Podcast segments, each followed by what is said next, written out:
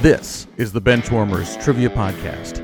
We have assembled the world's finest sports and trivia dorks to prove once and for all that we are just as bad at this as we were at sports. Hello everyone and welcome to the Benchwarmers Trivia Podcast, sports trivia for those of us who rode the pine. I'm your host, Eric Walling, and today's game will be pitting the Benchwarmer team of Scott Grimes and Dan versus Benchwarmer Matt and returning player Jake Manny. Welcome back to the bench, Jake. Why don't you take a minute to remind us where you're from, what teams you root for, and anything else you'd like to share. Yeah, thanks, guys. Excited to be back on. I live in between Madison and Milwaukee, Wisconsin, but I'm from Michigan originally. So I cheer for most Michigan teams except for anything Michigan State. And then I adopted the Bucks right before Giannis, and that felt like the only good sports decision I've made in a long time. Quite the good sports decision you made. And Mr. Matt, how are you doing? And let us know what you and Jake's team's name is going to be. I'm fine. Made the mistake of fertilizing my lawn and then waiting too long to mow it, so it ended up being like about knee high or so. So finally mowed it this morning after a week and a half, and it was like a jungle. Jake and I are both Big Ten football fans. I'm obviously a Michigan fan and me a Wisconsin fan. And we have been loving our life ever since 2013 when Nebraska decided to join the Big Ten because Michigan and Wisconsin have absolutely been eating Nebraska's lunch all day long because Nebraska sucks at football. And our team name, in honor of him being an absolute idiot and saying the things that every coach says behind people's backs, he actually, in person or in writing, told his team to go out and practice together, even though it broke all the COVID rules. Our team name is going to be Scott Frost is an Idiot. Yes. Yes, I think even Nebraska fans might agree with you right around now. And Scott and Dan, why don't you let us know how you're doing and what your team name is going to be? I'll start it off here. I'm good. I'm eating a Big Carl with special sauce. I'm just going to leave that there. I'm good. I officially signed the lease for my apartment today and paid my first month in security. So I'll be moving in this weekend. So it's my get out of my girlfriend's parents' garage, which is always nice. So are you going to bring the skunks with you, or are they staying? I hope not. No, I got a real nice urban setting, so I'm hoping that all the smog will deter them from coming around. I heard bourbon. Yeah, a bourbon setting. I heard that too. I was like, oh, great. It's going to have a nice bar. So just a couple weeks ago, I told everybody I wasn't going to be back on the show for a while, and here I am. Yeah, I'm Benchwarmer Emeritus Dan, and I'm back for one show here, and Scott and I, for reasons that will become evident later, are going to be going with the name The Outsiders tonight. Mysterious. We'll find out why soon. All right, gentlemen. We so for those of you who have been listening for quite some time, this game may sound a little bit different to you. We will be having a lot of the same categories, but we're making a few tweaks and changes to the game. So some of your favorite categories may be a little shorter, but trust me, we'll still have all the same wittiness and general banter that you've all come to love and enjoy. Who's supposed to be bringing the wittiness? Me. I'll bring that. Yeah, you guys didn't need to bring any. Okay. I didn't say it was good. I just said it was. Never is. Thanks, pal. Feel the love. Hey, speaking of things that have changed, where you may have noticed the tailgate in the past, we will be now kicking off the game with what we are calling the coin flip. And for an explanation of that, let's kick it over to Dan for the rules. We'll be starting off with the coin flip question to warm up the teams. This will be followed by 4 quarters of play, each with a different trivia style. The styles of quarters 1 through 3 will change from show to show, and I will explain them as we go along. Like any good sporting event, we will have a halftime show after the second quarter with entertainment questions pertaining to sports. And in the fourth quarter, our teams will wager from their points accumulated to see your today's clipboard captains to be honored like the true benchwarmers they are. All right, let's get this game underway. All right, well, just kidding. Dan didn't actually tell you guys what that was, but the coin flip will be a 50-50 toss-up question, and we're going to let the guest choose their answer, or the guest's team choose their answer. It's worth 10 points.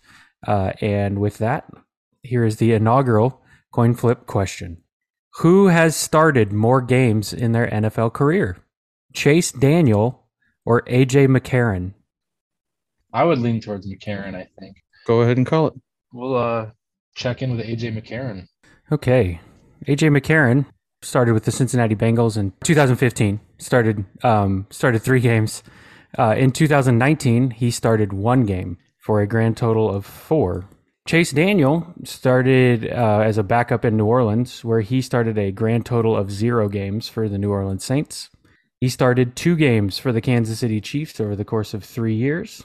He started 2 games for the Chicago Bears in 2018 and one more in 2019 for a grand total of 5. McCarron was in Houston, I think, last year. Yes. Okay. Didn't he tear his ACL the other day, McCarron? He did. Yeah.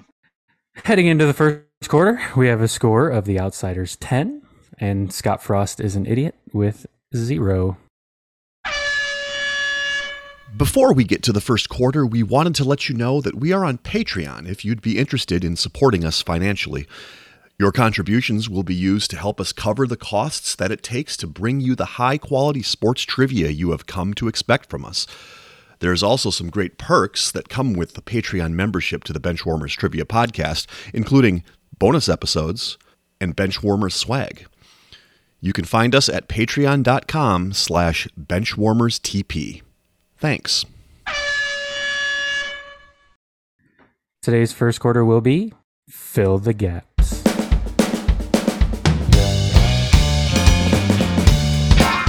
Fill the Gaps. This quarter will consist of 3 questions with up to 5 pieces of missing information. The teams will attempt to fill in each piece of missing information. Each answer is worth 10 points. Okay. There's a theme. Yay. The theme for this iteration of Fill the Gaps will be gruesome sports injuries. I promise not to post any of these pictures in the bench. All right. Fill the gap, number 1. In the Elite 8 of the 2013 NCAA tournament, Louisville guard blank suffered an open fracture of his blank tibia. That's left or right, by the way. After awkwardly landing on his leg, attempting to block a shot, leading to his shin protruding out of the leg. His teammates dedicated their performance for the rest of that game to him, going on to beat blank in that game 85-63. They would go on to win the NCAA championship that year, defeating blank, where now plies his trade for the blank Lions of the British Basketball League. All right, we'll check in. All right, the Outsiders have checked in. Scott Frost is an idiot. You guys can talk it out. Okay, so I think in your reading of the question, Eric, you said the answer to number 1, which is Kevin Ware, right? I did inadvertently not say, let it slip. I did not. I will neither confirm nor deny what you're saying. And then the second one. I remember the image of him on his back on the floor, grabbing his leg and it being from the angle behind him. So that would have been his right leg. Then they were playing Georgia State and they ended up beating them. And then you remember that the next game that they played was against Michigan and they lost to Michigan. No, the question is, who do they beat in the national championship game? That was the year that Trey Burke and Michigan were in the national championship game with them. Yes, the next blank is Michigan. Oh, okay, yeah. So it goes Kevin Ware, the right leg, Georgia State, Michigan, and I have no idea who the Lions of the British Basketball League are. So random English town. The Lions. Geez. Southampton or Bristol or let's go Bristol. We'll check in with those. All right. And the Outsiders, what did you guys have? Well, we had Kevin Ware. I don't know where we got that from, but we got Kevin Ware. To be fair, I would have had it anyway. I had a feeling everybody would have had that one. Now, you're saying it was the Elite 8 game, and I'm pretty sure that was against Duke. We said his left leg because neither one of us could remember exactly what it was. Scott thought it might be the left, so we said the left. When you said that, when I thought about it a little bit longer and we were trying to figure out who they beat in the championship game, I thought, oh, crap. Jake's going to know this one. It was Michigan. And then we went with alliteration on the last one, and we went with London. Okay, I will read it and fill the gaps for you here. In the Elite Eight round of the 2013 NCAA tournament, Louisville guard Kevin Ware suffered an open fracture of his right tibia. After awkwardly landing on his leg, his teammates dedicated their performance the rest of the game to him, going on to beat Duke in that game, 85-63. They would go on to win the NCAA championship that year, defeating Michigan. And he now applies his trade for the London Lions in the British Basketball League. Alliteration for the win. Man, that felt too simple. I thought it was too clean. Question 2. On November 18th, 1985, Redskins QB blank handed off to fullback blank, who tossed the ball back for a flea flicker. The QB was met simultaneously by Lawrence Taylor and blank, the latter of whom's knee drove into the QB's leg, causing a compound fracture of the blank leg. The fracture left the QB with one leg shorter than the other and forced his retirement at the age of blank. You want to check that in? Yep. All right. We're checked in. All right. Then Scott Frost is an idiot. You guys can talk it out. All right. So Theismann, obviously. Then Jake said that asked if John Riggins was still a fullback at that time in 85. Riggins was still rumbling and bumbling and stumbling as a fullback for the Washington football team. Then we went to the age and the leg, and Jake didn't really have much. So we said right leg. I'm pretty sure it was his right leg. And I remember him having to retire like in the mid 30s, but yeah, I think he was 36-ish. So we go with 36. And then I couldn't remember the other defensive lineman, but I know those 80s era New York Giants only for one reason, and that's because my favorite all-time comedian, Artie Lang, talks about those guys all the time. And that's when I remembered that the other duo on that sack duo on that group there was Harry Carson. So we went with Theismann, Riggins, Carson, right leg, and the age of 36. Okay, and the outsiders? We went with Theismann, Riggins, Carson, going back to the well with the left leg, and 35. Okay, I will read back the statement with the gaps filled. On November 18th, 1985, Redskins QB Joe Theismann handed off to fullback John Riggins, who tossed the ball back for a flea flicker. The QB was met simultaneously by Lawrence Taylor and Harry Carson, the latter of whom's knee drove into the QB's leg, causing a compound fracture of the right leg. The fracture left the QB with one leg shorter than the other and forced his retirement at the age of 36. Wow. Nice one job, of these Matt. Times someone's left leg is going to break, Scott. Well, we're transitioning away from legs, so I apologize. Oh. All right. Fill the gaps. Number 3. During an August 16th, 1920 game between the visiting Cleveland Indians and the blank at the Polo Grounds, pitcher blank struck hitter blank in the head with a pitch, killing the hitter in the process. During that time, pitchers commonly dirtied balls up, made it difficult to see, and eyewitnesses say the hitter didn't react to the pitch at all. The death helped lead to a ban on blank, and that blank is a type of pitch, after 1920, and is cited as justification for requiring helmets, although the first player in the major leagues to wear a helmet during play did not do so until blank. All right, Eric, we're going to go ahead and check in. All right. So the outsiders, you guys can talk it out. All right, so we know it's, okay, we know it's Ray Chapman that was killed by Carl Mays.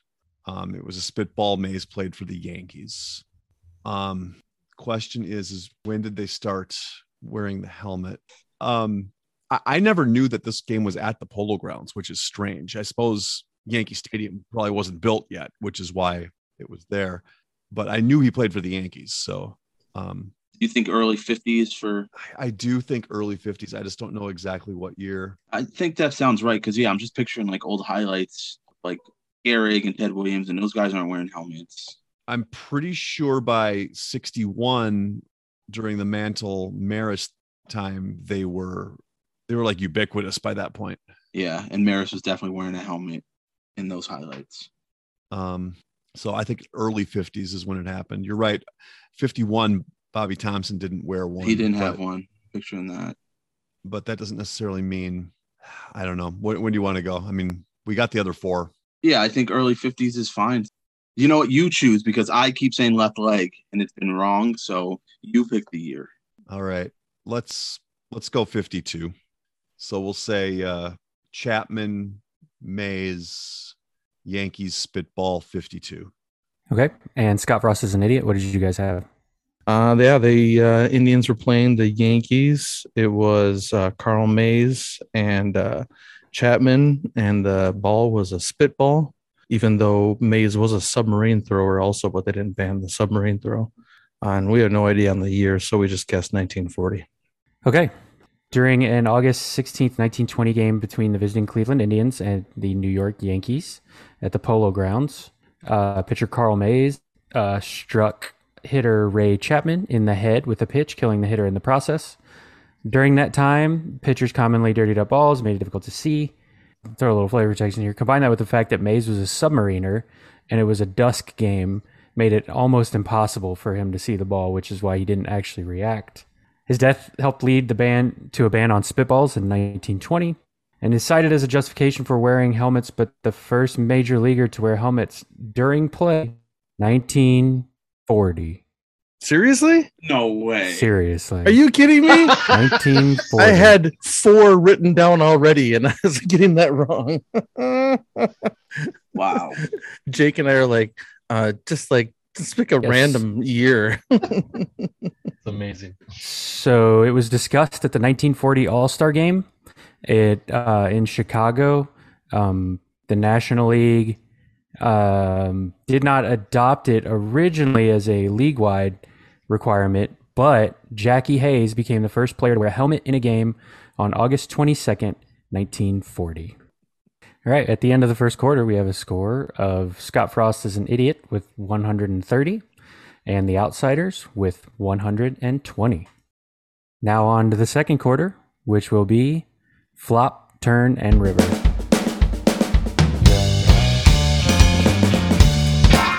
Flop, Turn, and River. For this quarter, there will be 3 questions consisting of 5 clues. The first 3 clues will be given before the teams decide if they want to check in with their guests. The last 2 clues will be given one at a time, with teams deciding if they want to check in with their guests after each subsequent clue. If a correct answer is checked in after the first 3 clues, the team will receive 50 points. After the 4th clue, 30, and after the 5th clue, 20. What kind of game are we playing here? What I like is that Walling did is that he put in the ones that the competition committee deemed we never do anymore. I did. Yes. I appreciate it. Well, yeah. And I was like, thanks to an impassioned speech from Scott, I was like, you know what? I'm going to try to write one with these categories in it. And actually wasn't that bad. I don't mind Flop, Turn, and River much at all. It's actually a fun category to write. So I apologize for anything bad I said about it during competition committee meeting. Question number 1. Clue number 1. I was born in 1993 in Modesto, California. Clue number 2. I attended SMU and majored in physics. Clue number 3. My first victory was at the John Deere Classic in 2017.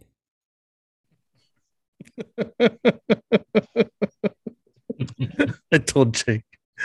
No, I'm not going to repeat it. I only know 4 or 5 modern golfers, and that's just primarily because of whether or not Aaron likes their butts. So I don't know. Wait, it's a golfer? Oh, I don't know. Thanks. I'm just guessing. I mean, the John Deere Classic, I'm going to guess it's a golfer, right? I don't know. What is the Frisbee disc golfer? I don't know. I thought it was a NASCAR race. You think the John Deere tractor? Yeah, company. Jake, I don't know this one, so we're gonna have to go for another one here. Eric, we don't know this. Okay, Outsiders. I think we're gonna take another one as well. All right, for the turn. I am the only player in golf history to win an NCAA title and a U.S. amateur in the same year. Oh, so it is a golfer. Could still be a tractor puller. This does not exclude. Check in. Oh, wow. All right. The outsiders have checked in, so Scott Frost is an idiot. You guys can talk. I don't know. I feel like I don't know anything here. I know we had a question on here recently about a French dude whose name was DeChambeau or something. Then I know that there's that dude who everyone talks about with the nice butt. I always forget his name too, but he was in 2012, 2013. Right. This guy would have been versus in 17. I don't know. I got nothing, man. I'm saying I don't know anyone modern. Do you want to go for another one, or do you want to guess this French dude's last name that I have no idea? What's the chances that the other another clue is going to get us anywhere beyond that? It feels pretty slim. I don't know. So do you want to go with this? What was it? Is it DeChambeau? Yeah, it sounds much like Rochambeau. I know. Sure, we're gonna go with it. I have no idea who this guy is, but I know that he was in a question that we had here about a month ago that I was on a show. So we're gonna check in with a Joey DeChambeau. No, just DeChambeau. All right, and the outsiders. I give up, Scott. This is why Jake's undefeated. This is why he's undefeated. Is his first name Bryson? Is that right? It's Bryson DeChambeau. I should have had it. Now that I think about it after the first one, because I typed he's an engineer. He designs his own clubs. Yeah, I said to Dan, I think this is a guy that Mason likes, and it is. I just couldn't remember the name until Dan said it. All right. Yeah. So for clue number 5, I won my first major championship with my identically sized irons and trademark cabbie hat at the U.S. Open in Winged Foot in 2020. The correct answer was Joey DeChambeau, a.k.a. Bryson. We can't catch a break here, Scott. 1940, DeChambeau. Yeah, this is fun. It's 36? Almost like Dan. It's almost like we could use some sort of run-in to help us out. I know, I'm getting winded here, man. Yeah. Well, let's see if question number 2 show up. We're in trouble. Awesome. Question number 2. Where am I? I was opened in 1965 and housed an MLB team until 1999. I housed an NBA team from 1971 to 1975. And clue number 3, I housed an NFL team from 1968 until 1996. Exactly what I thought. Go ahead. Yeah, let's check that out. Okay. Scott Frost is an idiot, has checked in. So outsiders, you can talk it out. I'm probably only going to be able to go at this from the baseball stadiums. I was super into those in the 90s. Okay. I'm trying to think of when did Minute Maid Park open? Minute Maid would have opened right around that time. Yeah. I think Minute Maid Park might have been 2001. When did the Oilers leave? 90. I mean, because they were the Titans when they faced the Rams, so it would have been 96, 97, I think, probably. Okay, so is this shaping up to be the Astrodome? 65 to 99 sounds about right. NFL. Oh, 96 for the 96. NFL team. I mean, they could certainly be 96 because that's when the Ravens came in, right? So they were making changes in the NFL.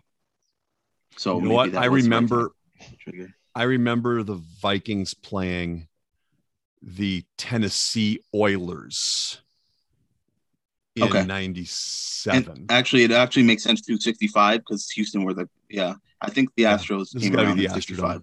Yeah, I'm good with it. And the Rockets, the Rockets played there too. So yeah. I think we got to go with the Astrodome. Let's do it for 100. Okay. And Scott Frost is an idiot. What did you guys check in with? Yep, we had the same thing. Astrodome. Is it the Clipper or the left there, Dan? Maybe. The very first How Low Can You Go that I ever wrote was about the Houston Astrodome. So this question has been done. So immediately when you said open in 1965, I said, was when LBJ opened up the Houston Astrodome. The Astrodome was the correct answer. Clue number 4 was that I was the primary venue for the largest livestock show and rodeo in the world until 2002. And clue number 5, I was the first venue to install artificial turf after my original natural grass playing surface died, which led to this surface's nickname. And the correct answer is the Houston Astrodome. Question number 3, what am I? Unofficially, I was first played in 1921 at the King's Course in Glen Eagles, thanks to a suggestion from Golf Illustrated. Clue number 2, I was officially first played in 1927 at the Worcesters Club, Worcester Club. Clue number 3, I was most recently played at Le Golf National in Guyancourt, France. France, got to be DeChambeau. Yes, the French guy from California named DeChambeau. Oh, yeah. You want to do that? Yeah, let's do that. We'll check that in. Okay. Scott Frost is an idiot is checked in, so the outsiders, you guys can talk it out. I think this is the Ryder Cup, Scott. I like that. Yeah, I think I feel like the years make sense. 27 sounds about right. A suggestion in Golf Illustrated, yeah. Like I don't think they suggested like croquet. Right. Why don't you try lawn bowling? Yeah. Right. Exactly. So let's do it. All right. We'll check in with the Ryder Cup. Okay. And Scott Frost is an idiot. What did you guys check in with? We also said the Ryder Cup. Okay. Clue number 4, I was dominated by the U.S. until World War II. Then Ireland was added in 1953, but continued U.S. dominance led to the inclusion of continental Europe in 1979. And clue number 5, I will be played in 2021 at Whistling Straits in Wisconsin due to the 2020 postponement, where the U.S. captain will be Steve Stricker and the European captain will be Padraig Harrington. The correct answer was the Ryder Cup. Strangely enough, up until 1921, an American had never won the British Open. So they used that as an excuse to go over early and play some of the courses like St. Andrews, which I think eventually ended up, I don't know, was it Walter Hagen or somebody that won that was the first American to win the British Open was in 1921 when they had gone over to play the Ryder Cup. It wasn't the Ryder Cup then. It wasn't officially the Ryder Cup until 27. So it's the unofficial 100-year anniversary. Correct. Of the Ryder Cup. It was the Walker Cup, because it didn't ride anything. They just walked. the Walker Cup. Oof. Named after Larry Walker. Yes. Dad joke. At the end of the second quarter, we have scores of Scott Frost is an idiot with 260. And the outsiders with 250. Ladies and gentlemen. Dun, dun, dun, dun, dun, dun. Wait a minute. Is that Stone Cold's music? Daddy's here. Dun, dun, dun, dun, dun. Who's the third man? Oh my God, he's the third man. Who's the third man? He's the third man. I knew it. I knew he was going to do that. Thanks, Dan. Dun, dun, dun, dun. I'm not feeling this, man. I'm gonna have to drop out. But I think the third man is here. That's Daddy Alaska's music. Are you making the hot tag? Hot tag. Oh, it's real hot. Jake and I are in the corner over here, going like, "What the hell's going on?" I know. Calling in the reinforcements. Who are we? Who's our? Oh, third? You don't need a third. 1940s. Shut up. We're losing right now, Marcus. Yeah, you don't get a third. Where are we at? Are we doing this halftime? Just about to start halftime. Oh, perfect. So Josh won't be mad that this was right in the middle of it. All right, guys, I am out of here. Dan. Thanks, Dan. It was fun, Dan, bud. It's been a pleasure working with you all these years. And I wish you all the best in your future. It's not his funeral. Oh, yeah. And by the way, there's this little matter of a challenge that was thrown down by somebody against Eric. Oh, that's true. I'll see you soon for that. You're right. I'll see you soon for that. Yeah. It's your funeral, bud. No, it's not. We just said he's not dying. He's just leaving the show. Marcus, we're losing. Come on and get us. I want to hear a good report after this is done.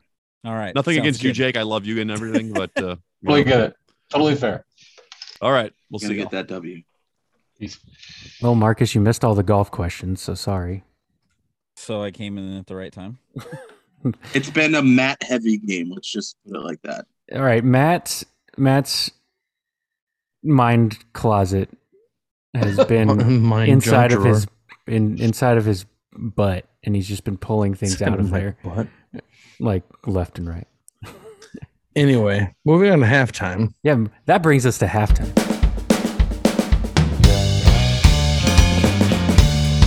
It is now time for the halftime show. There will be 3 entertainment questions pertaining to sports, with each question worth 25 points. Question number 1 of halftime. Fill in the blank on the following quote from the basketball game episode of The Office. Do I have a nickname on the court? Well, the answer would be nice, but it's taken. So probably blank. I think you're right, Jake. Okay, I'll check that out. Okay, Scott Frost is an idiot has checked in. And outsiders, you guys can talk it out. All right. Marcus, do you watch The Office? I don't watch hot garbage. So I've seen episodes. So any of you listening that fall asleep to it every night, I don't care. Eric Eid. So this is all you, buddy. No, it's not, but yeah, the answer is taking, so maybe the question. I don't know. That sounds like something dumb that one of those idiots on that show would say. Well, that's one of my favorite obscure DC characters, the question. So let's do it. All right. We're checking in with the question. Okay. And Scott Frost is an idiot. What did you guys have? Yeah. For about the same reasons we said the question. Okay. Well, both teams are getting points. The correct answer is the question. After that, he says, so it goes, do I have a nickname on the court? Well, the answer would be nice, but it's taken. So probably the question. The answer just to the question back to the answer, answer over to the question, answer, 3 points. The question, 6 points, nothing but net. Question, who's the best player in the league? Answer, the question, or the Dunkmeister. That sounds about right for that. All right, so question number 2. In the movie Tin Cup, Roy and Romeo get in an argument during his first U.S. Open qualifier over club selection, leading him to break every club in the bag except what trusty, or maybe lucky, iron, parring the back nine with only that club in the process. Yeah, I was kind of leaning towards that. Do it. We are going to check in. Okay, outsiders have checked in, so Scott Frost is an idiot. You guys can talk it out. Yeah, I was just, I would guess on this. So it would be I would guess something like a 3 or a 5 iron, but you said. Yeah, I 7 came into my head, but I don't even know if I've ever watched this movie all the way through. So I don't there's no logic to that 7. That's just random. Yeah, let's just go with 7. I mean, that's 7. Just as good as anything I have. And if it came to you, then yeah, sure. All right, we'll go with the 7 iron. Okay, and outsiders, what did you guys have? Yeah, shout out to my favorite bar that sponsors the flag football league that I play in, Lucky 7. I have no idea. I've never seen it, but when I think of a lucky number, I think of Lucky 7. So we also checked in with 7 iron. Both teams receiving points here. The correct answer was the 7 iron. Yes. There is a golf course, I can't remember where, that has a Tin Cup Open where you play all 18 with nothing but a 7 iron. Nice. I love it. Lucky 7, also my favorite new quarter style in bench warmers. Well, unfortunately, we won't get one of those today. I apologize. I didn't expect one. Spoiler alert. Question number 3. In the 1995 action thriller Sudden Death, Jean-Claude Van Damme must defuse a terrorist plot to kill the vice president of the U.S. during a hockey game. Name either of the 2 teams involved in the game, which is a rematch of the 1992 Stanley Cup Finals. Yeah, we can check in. Yes. Agree. Okay. Scott Frost is an idiot is checked in. So the outsiders, you guys can talk it out. Am I Scott Hall? Yeah, of course. Okay. You're way cooler than me, so of course you're Scott Hall. Hey, yo, I don't know this. Yeah, I'm just the only way I could maybe get this is the '92 Stanley Cup Finals, and I'm blanking on that even. So I feel like maybe the Rangers might have possibly been in. Didn't they win in '94? Yes, I think they won in '94. I don't know if they. I think they went maybe to another one, but again, didn't the Devils, weren't they good around then? Yeah, I don't know. Yeah, yeah. I would think we just picked two popular teams. I mean, I doubt it was like, you know, Senators. Like, I don't, yeah. I don't know. Do you just want to say the Rangers? I mean, I'm cool with that. I'm not going to get any, I don't have any logic. Yeah. So like the Rangers and. Well, I think he's just name either and or. Okay. So yeah, we'll say the Rangers. We'll check in with the New York Rangers. Okay. Scott Frost is an idiot. What did you guys have? So I think a part of the plot of the movie, Jake, wasn't it that the dome opened up? Wasn't that like it opened up? I've seen this thing. Oh, I think there was something about him being Jean-Claude Van Damme being on the roof and the dome opened up and he like whatever, went a rope down kind of a deal. Propelled down or something. The 1991 NHL Stanley Cup was the Penguins versus the North Stars, and the Penguins won that series, and they also won the 92 series against the Chicago Blackhawks. So we're going to check in with the Pittsburgh Penguins. One team receiving points. The correct answer was either the Pittsburgh Penguins or the Chicago Blackhawks. And yes, he does climb up on the roof of the dome and rappel into the rafters to defuse some bombs or fight some bad guys. I mean, it's a Jean-Claude Van Damme movie. Doesn't he play goalie also? I think I remember that part, actually. I thought he played goalie in the game, or he dressed in, or he was... I think you're right. Wow. Wasn't there? It's been a while since I've seen it. Walling, you asked the question about the movie. You don't know the plot? I don't remember the specifics. Plot. The plot, he has to defuse a bomb during to save the vice president. Yeah.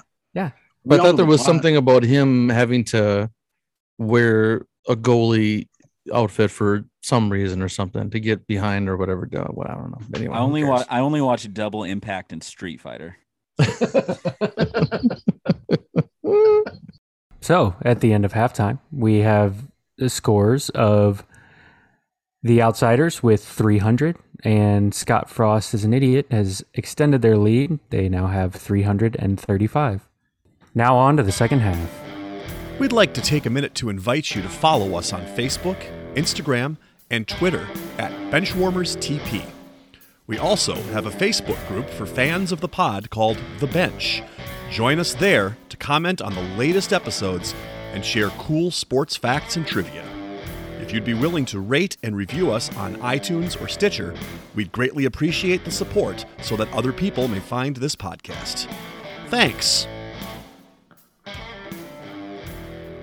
Today's third quarter will be Odd One Out.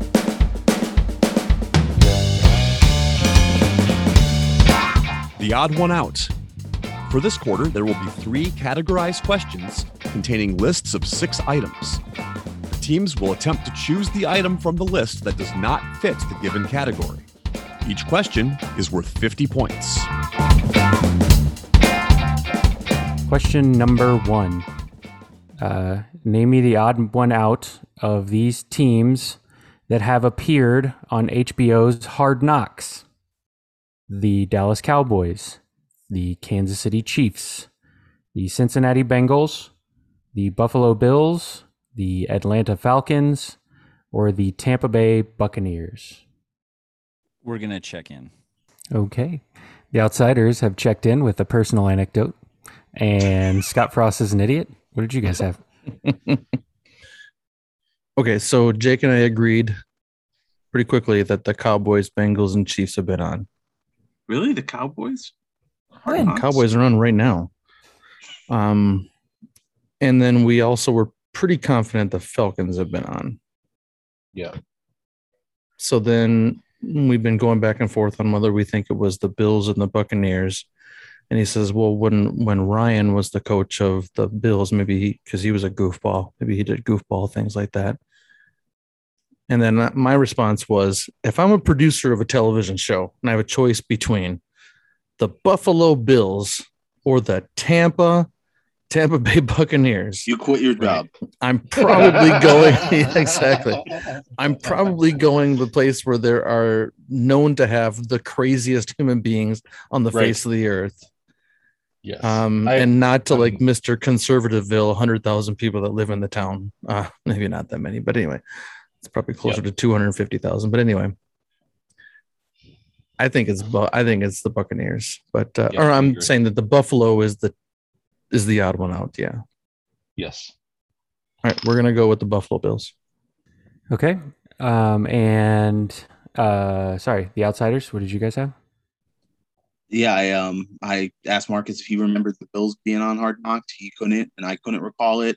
And I feel like they don't have interesting enough players ever to really be on Hard Knocks outside of T.O. for a cup of tea. But I mean, I can't really imagine there's anyone else that you would want to watch. So we also checked in with the Buffalo Bills. Do they try out people who damage tables in the parking lots? Those people would make a fantastic television show. It's a new show. It's not Real Housewives. It's the real fans of Buffalo. Oh, there you go. It's Hard Knocks, but in this case, the knocks are what you injure when you go through a table. Yeah. Self-imposed. So both teams receiving points. The correct answer was the Buffalo Bills. The Buccaneers were on in 2017. Cowboys have been on 3 times, actually, including this year. Chiefs were on in 2007. Falcons in 2014. And the Bengals were on in 2013 and 2009. Yeah, Rex Ryan was on there, but when he was with the Jets, because he had the great. Yeah. Let's go eat an effing goddamn snack. It was effing. He finished his meeting and he said, "Let's go get an effing snack." It's HBO, dude. You can swear.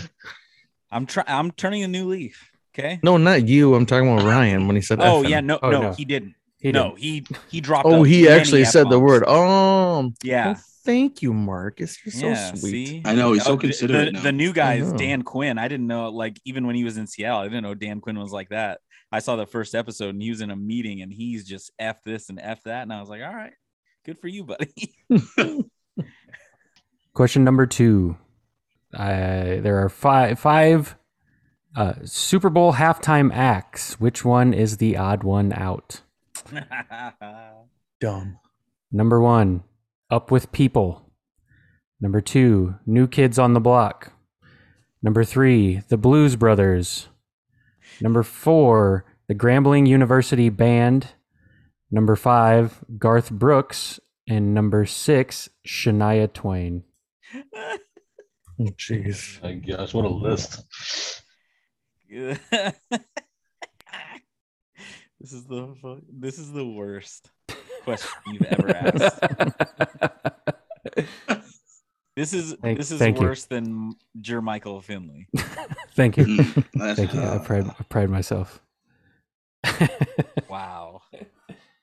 We're gonna check in. Hey guys, we just gotta hang tough for these questions. Oh geez, here we go. Okay, Outsiders have checked in. Yeah. So Scott Frost is an idiot. While I go back here and do this dance, why don't you guys talk it out? Mm-hmm. Okay, so we know for sure. I was just gonna type them all out here. Yeah. So we're Grambling was there like in that was in like one of the early Super Bowls, I think, or one of the early Superdome ones at least. Right. Blues Brothers, I remember there with Dan Aykroyd sometime in the. I think maybe like when Blues Brothers 2000 was coming out or something like that. Yeah, that's why I thought it was the reboot one. Up With People, I think, has done it like 3 or 4 times. I think they've been there quite a few times. I think I remember them being in the one at the Metrodome, maybe. I vaguely remember the New Kids on the Block being there too. Okay. But I'm not 100% on that. I'm just, that rings a small bell. So I think we're between Garth Brooks and Shania Twain, and New Kids on the Block, maybe. Right. Shania feels like the most odd, and just in the sense of like it was a little bit of a flash in the pan gig for a couple of years for her. Yeah. But she was huge for those couple of years. I know Garth has done the anthem. I don't remember him doing halftime, but it's a big enough deal that he had to have. Well, no, they did do a whole bunch of country stars back like in the late 90s. Sure. But that wasn't, I don't think that Garth was in that group. I remember there was being like Travis Tritt and the Judds and stuff. Ugh. Actually, no, now that I think that would have been the mid 90s. And Shania did do that turn in the early 2000s where she was going more focusing on pop than she was on country. Yep. I feel like she was there at some point. I think Garth is probably the most, I'm pretty sure Garth feels like he probably sang the national anthem, but he probably didn't do the halftime show. Yeah, I'm good with that. I don't know. But New Kids on the Block, I don't know. They just seem like they're the type of band that would have done it. Totally. My knee jerk on that is I don't remember like at what point of his career this was true, but like halftime shows were pretty lame until Michael Jackson did them. Yeah, you're 100% correct. Yeah, and I just don't remember if that was like 84 Michael Jackson or 91 Michael Jackson. I think it would have been more like 91. Yeah. So really, what you want to ask is, was he black or white? Yeah. That's what shade of Michael are we dealing with? Yes. No. I believe he told us it doesn't matter. True. Oh, Macaulay, thank you. So you're thinking you want to go with Garth? It's a toss-up for me, man. I can go either way on that with New Kids or Garth. I don't have a strong lean either way. Like I know said, Garth is on the anthem. So with the New Kids, there's like a small percentage. My wife's a huge New Kids on the Block fan, and for some reason I remember that deep. Sure. Yeah. Let's go Garth then. That makes sense. Okay. Garth Brooks. Check. And the Outsiders? Yeah. We never heard of Up With People, so we just assume that they've done the halftime show. Blues Brothers, I feel like I remember seeing on a list or something that they did it because it seemed odd. Rambling just seemed like they would have done it. Like they can't just be in the movie Drumline. I feel like I remember New Kids on the Block doing it in the early 90s. I think that the NFL capitalized on their popularity and had them do it. So we also were down to Garth Brooks and Shania Twain. Trying to think like which one made more sense. Shania, I feel like the only year she could have done it would have been like 99, 2000, just because that's like Jake said, she's kind of a flash in the pan. And I know that one of those years was like NSYNC, Britney Spears, and Aerosmith. And then I think the other year was like maybe like Gloria Estefan or something like that. It was like a Miami Sound Machine. Garth Brooks, I feel like there would have been more opportunities for him to do it. And I could see them just capitalizing on his popularity in the mid 90s. And I'm not too familiar with those Super Bowls. So we went with Shania Twain as the odd one out. One team is receiving points. The correct answer was Garth Brooks. Garth Brooks has never played an NFL Super Bowl halftime. So Up With People was like the first band that wasn't a university band. Yeah. New Kids on the Block were 1991, along with Disney characters. I think you need to correctly announce them as NKOTB. Please. Sorry, NKOTB. Thank you. Thank you. The Blues Brothers were in the Super Bowl 31 at the Superdome in 1997. Shania Twain, very weirdly, paired with No Doubt in 2003. Yes. Super Bowl 37. Now I remember that. I got to go back and watch that. That was at 30. Where was that at? 2003? San Diego. Oh, yeah. San Diego. I have no recollection of that. That was the swan song for Qualcomm. It was swan song for Shania Twain and for most of No Doubt also. Probably No Doubt. It's all solo from there. Yeah, No Doubt too. So No Doubt. The very next year was the MTV disaster. The Janet Jackson, right? The Janet Jackson. Yeah, 2004, one. Yeah. Yeah. I remember watching that again. Okay, there was a game. That one made me happy to get wrong because I'm glad that no one had to sit through a Garth Brooks Super Bowl half.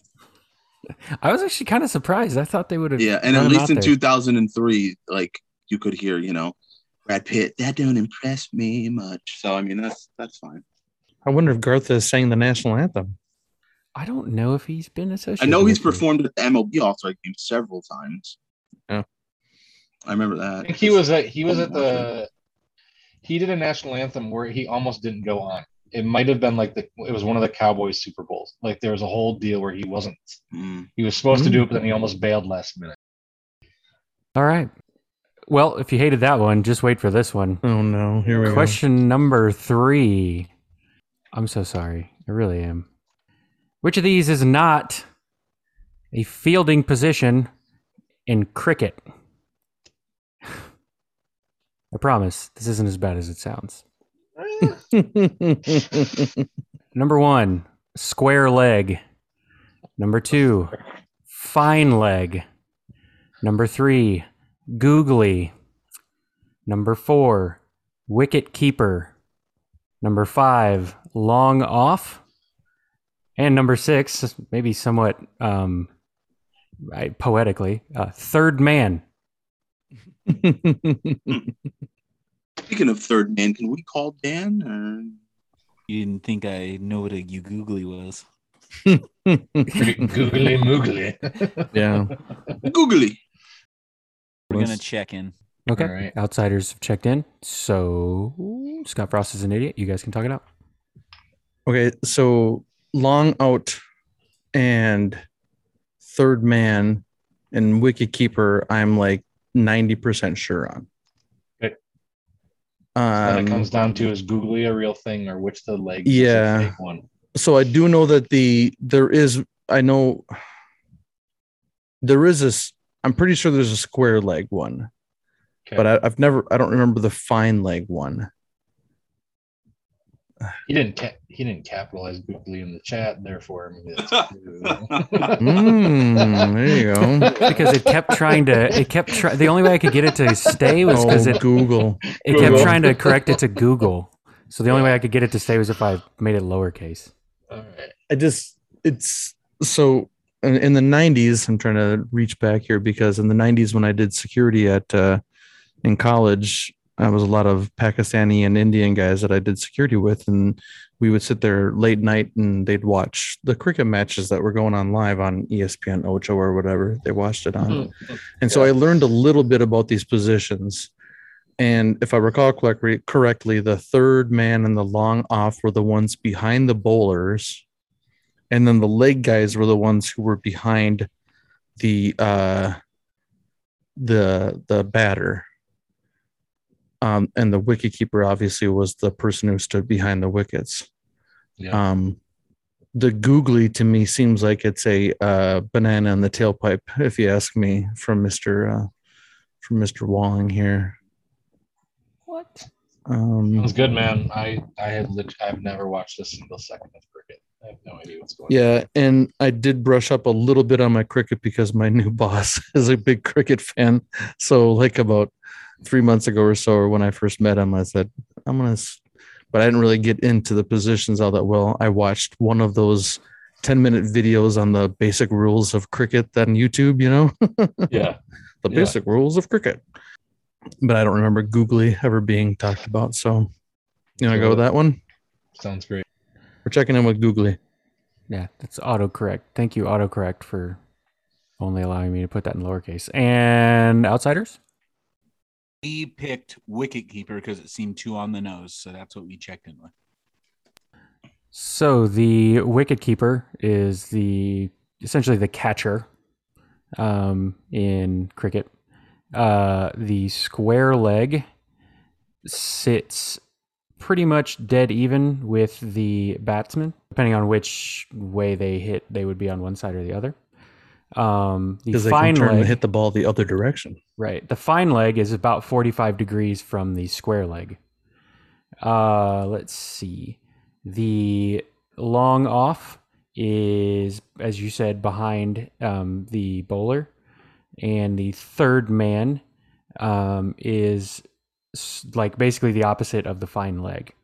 The googly is a cricket term. However, it is a term for a specific type of pitcher or bowler, in this case, that has a spin, a certain kind of spin that they put on the ball. So while it is a cricket term, it is not a cricket position. It was also referenced in a very old and somewhat dated Jerry Seinfeld commercial where he's trying to play cricket and he swings and misses and says, "That was a wicked googly."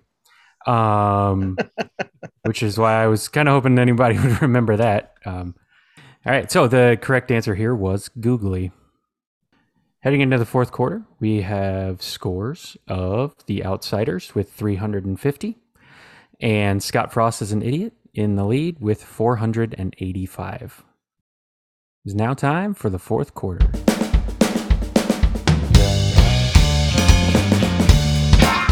The fourth quarter, known as Put Your Fours Up. This quarter consists of four categorized questions that teams will wager up to 100 points each, not to exceed their current point total. The categories for today are as follows. Question number 1, back to school. Question number 2, she's the man. Question number 3, school ties. And question number 4 is blue chips. The categories for those. Question number 1, back to school, is an NBA question. Question number 2, she's the man, is about female athletes. Question number 3, school ties, is about name, image, and license agreements. And question number 4, blue chips, is about recruiting, football recruiting. It is now time for the teams to place their wagers. Now that the wagers are in, on to the questions. Question number 1 in back to school. Former NBA Sixth Man of the Year and shirt hater J.R. Smith recently returned to what Big South HBCU in order to attempt to make the golf team? Smith was granted eligibility and will compete as a walk-on freshman this season. He's gone. Yep. That's it. Yep. We're checked in for 100. Just kidding. Okay. So Scott Frost is an Idiot, has checked in. So the Outsiders, you guys can talk it out. I feel like because we're a three-man team, Marcus has gained temporary access to the Mind Palace. Like Dan left, he left it unlocked. But it's right here. It's at the front. This isn't in the back. Oh, I just saw this. All right. Did you see? I didn't know where you went. I didn't know if you went to like a brain brothel. Like I wasn't sure what your. That's what mine would be. Yeah. Daddy Alaska's the brain strip club. Brothel.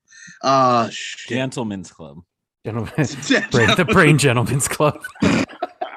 We're classy. You can call it. No, you gotta give it a cool name. You gotta give it a cool name. We're classy. We have like a full cleanup crew. No, it's not just like and a lunch. It's not just paper towels and Windex in there.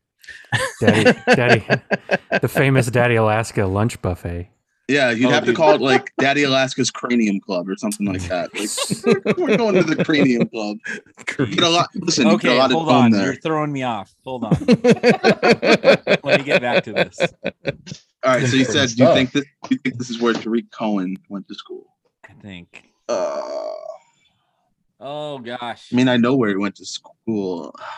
And then say it out loud so I can confirm. Well, I know that it was a Big South HBCU school. No, thanks. Yeah. I agree. That's why. Like, I know when I hear it, I'm going to be like, oh, yeah, of course he went there.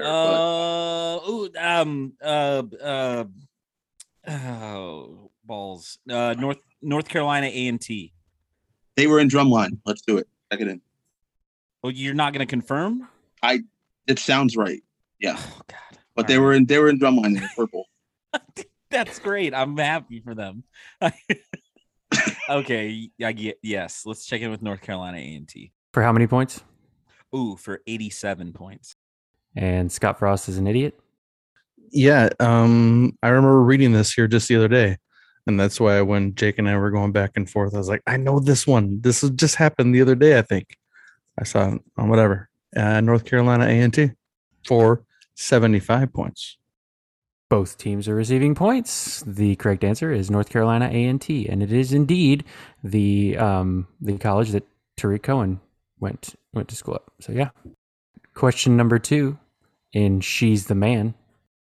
Victoria Roche of Belgium was the first female to compete in what yearly competition? Since Roche's debut in 1984, 19 additional females have competed throughout the years. Although the most famous female was arguably an American, from 2013. Let's go with that. Okay. We're checked in. All right. Scott Frost is an idiot is checked in. So, outsiders, talk it out. You mentioned I did a rod lever.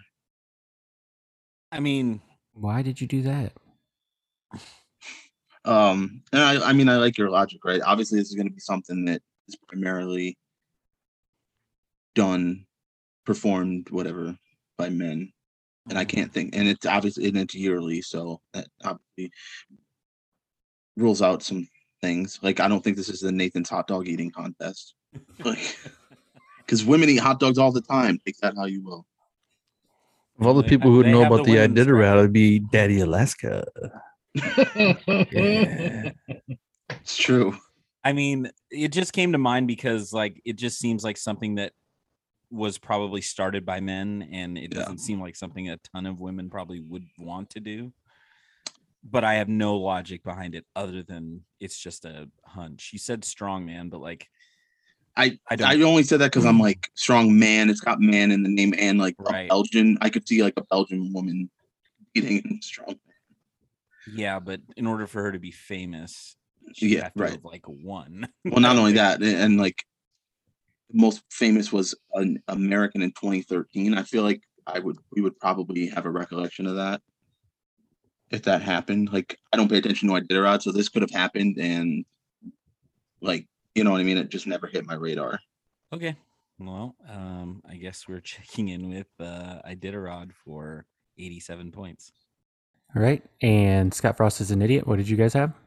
We started kind of in a similar spot, like came up with Iditarod, and then we figured, but who the hell would be the famous American if that was the case? Like, we didn't know. And then I thought of, I think her name was Monet Davis, Little League World Series pitcher.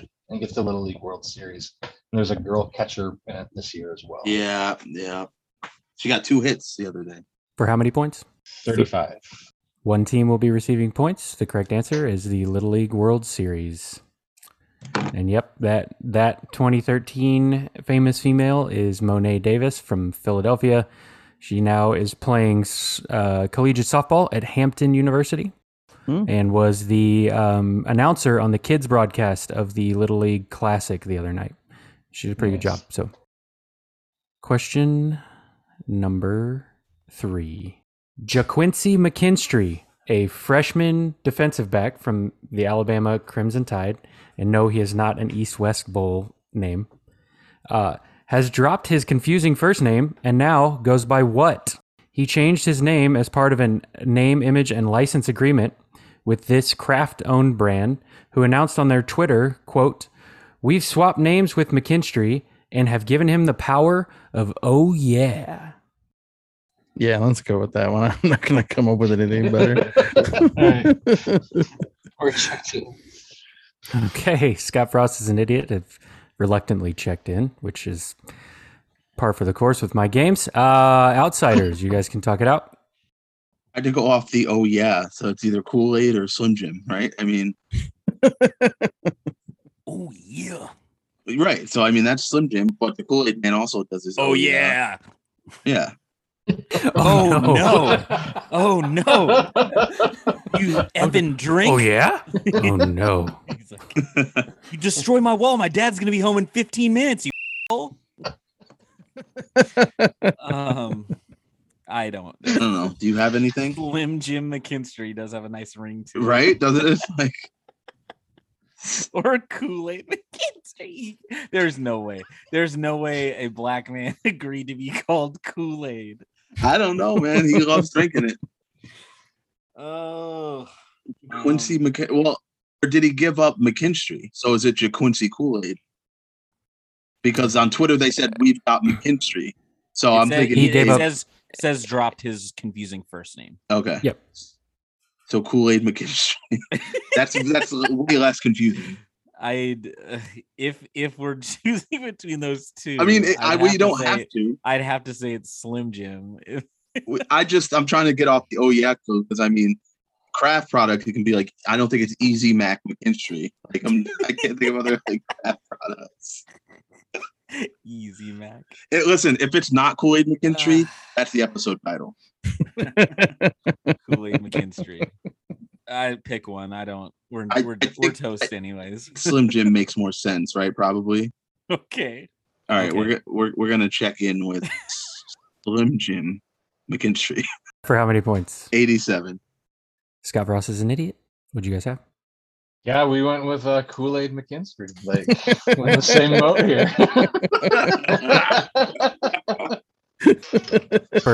For how many points? 35 again. Yeah. Well, I can tell you one team is receiving points. Drum roll. If I could direct you to the Alabama Crimson Tide roster page, number one on the Alabama, the very first name on Alabama's roster right now, if you look at it, is Kool-Aid McKinstry.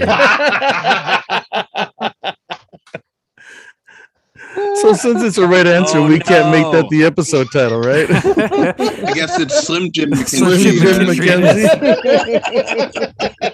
Oh my gosh.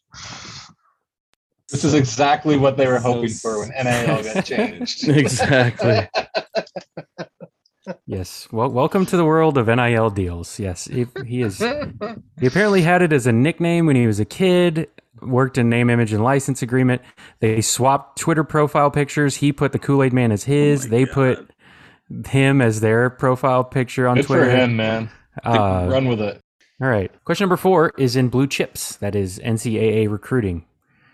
The 2021 signing class for the Alabama Crimson Tide recently took over the top spot as the highest rated recruiting class of all time per 24/7 Sports. Usurping the 2010 class of what school? It was the last recruiting class before their famed coach left the program. All right, we're going to go ahead and check in. All right, Scott Frost is an idiot, has checked in. And outsiders, you guys can talk it out.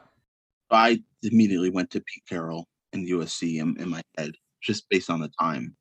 Yep. His first year, I believe, was 2011. Rest in peace. T-Jack was the quarterback, and he left amid a big scandal, and I'm sure that had a lot to do with his recruiting prowess. Right, exactly. And then you brought up Mac Brown in Texas, which is also probably around the same time, right? That he. Yeah, but his was more his. He didn't leave the program. I guess they probably said they mutually agreed to part, but. And then you brought up Matt Barkley, and that makes a lot of sense because right around there, Jake Locker was the same high school graduating class as me, and that would have been like his senior season or his junior season. Right, because he was drafted in 2010, right? Yeah. Or no, 2011. 2011. The Blaine Gabbert, yeah. And we beat Matt Barkley and USC at home that year, I'm pretty positive, so that makes sense. So, and they obviously are always good at recruiting. I mean... Well, the only other unless your name's Clay Helton. Yeah. The only other thing I thought would maybe Bob Stoops, but I don't think. Oh, he left weight. He only left 5 years. Yeah, ago. Yeah. So I'm good with USC. All right, we're gonna check in with USC for 87 points. All right, and Scott Frost is an idiot. What did you guys have? Yeah, we went with Florida State. Bobby Bob. Yeah, we tossed around Joe Pa, but then we thought Joe Pa was probably 2004, 2005-ish or something. And then we thought Jameis Winston had his Heisman 13. So we thought maybe that 2010.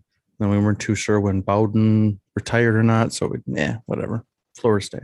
For how many points? 100. Okay, well. Neither team is receiving points for this question. Although Matt and Jake were the closest.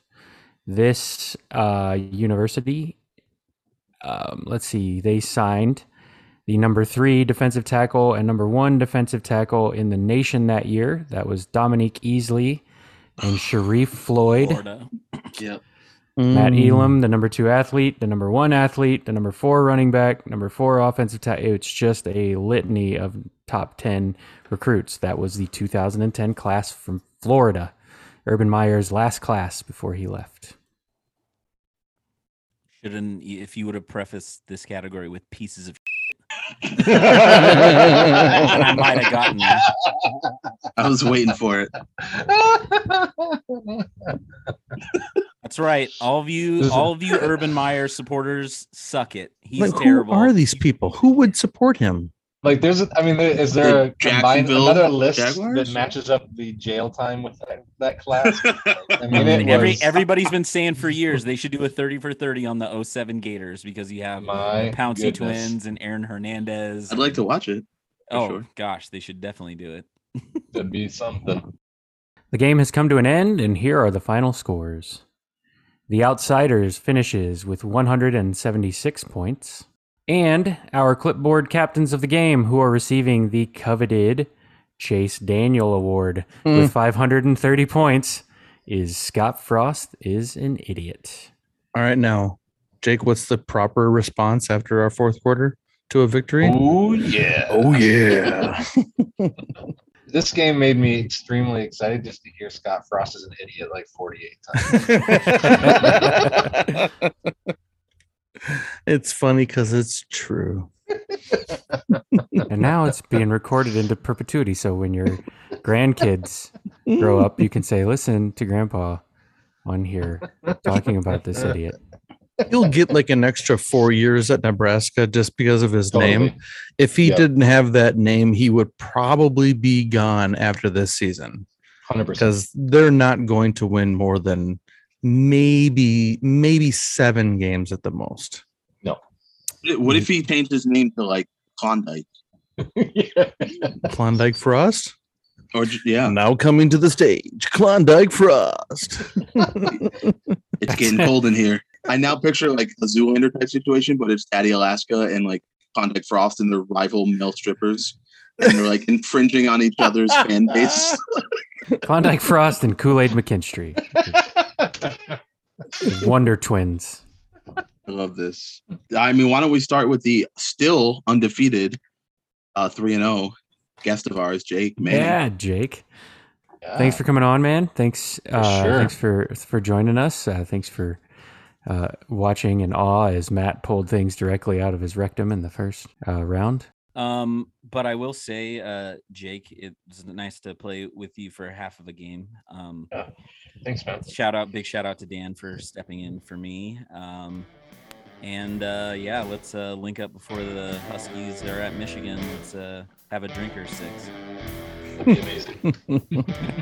Thanks for listening to the Benchwarmers Trivia Podcast, and until next time, we'll keep the bench warm.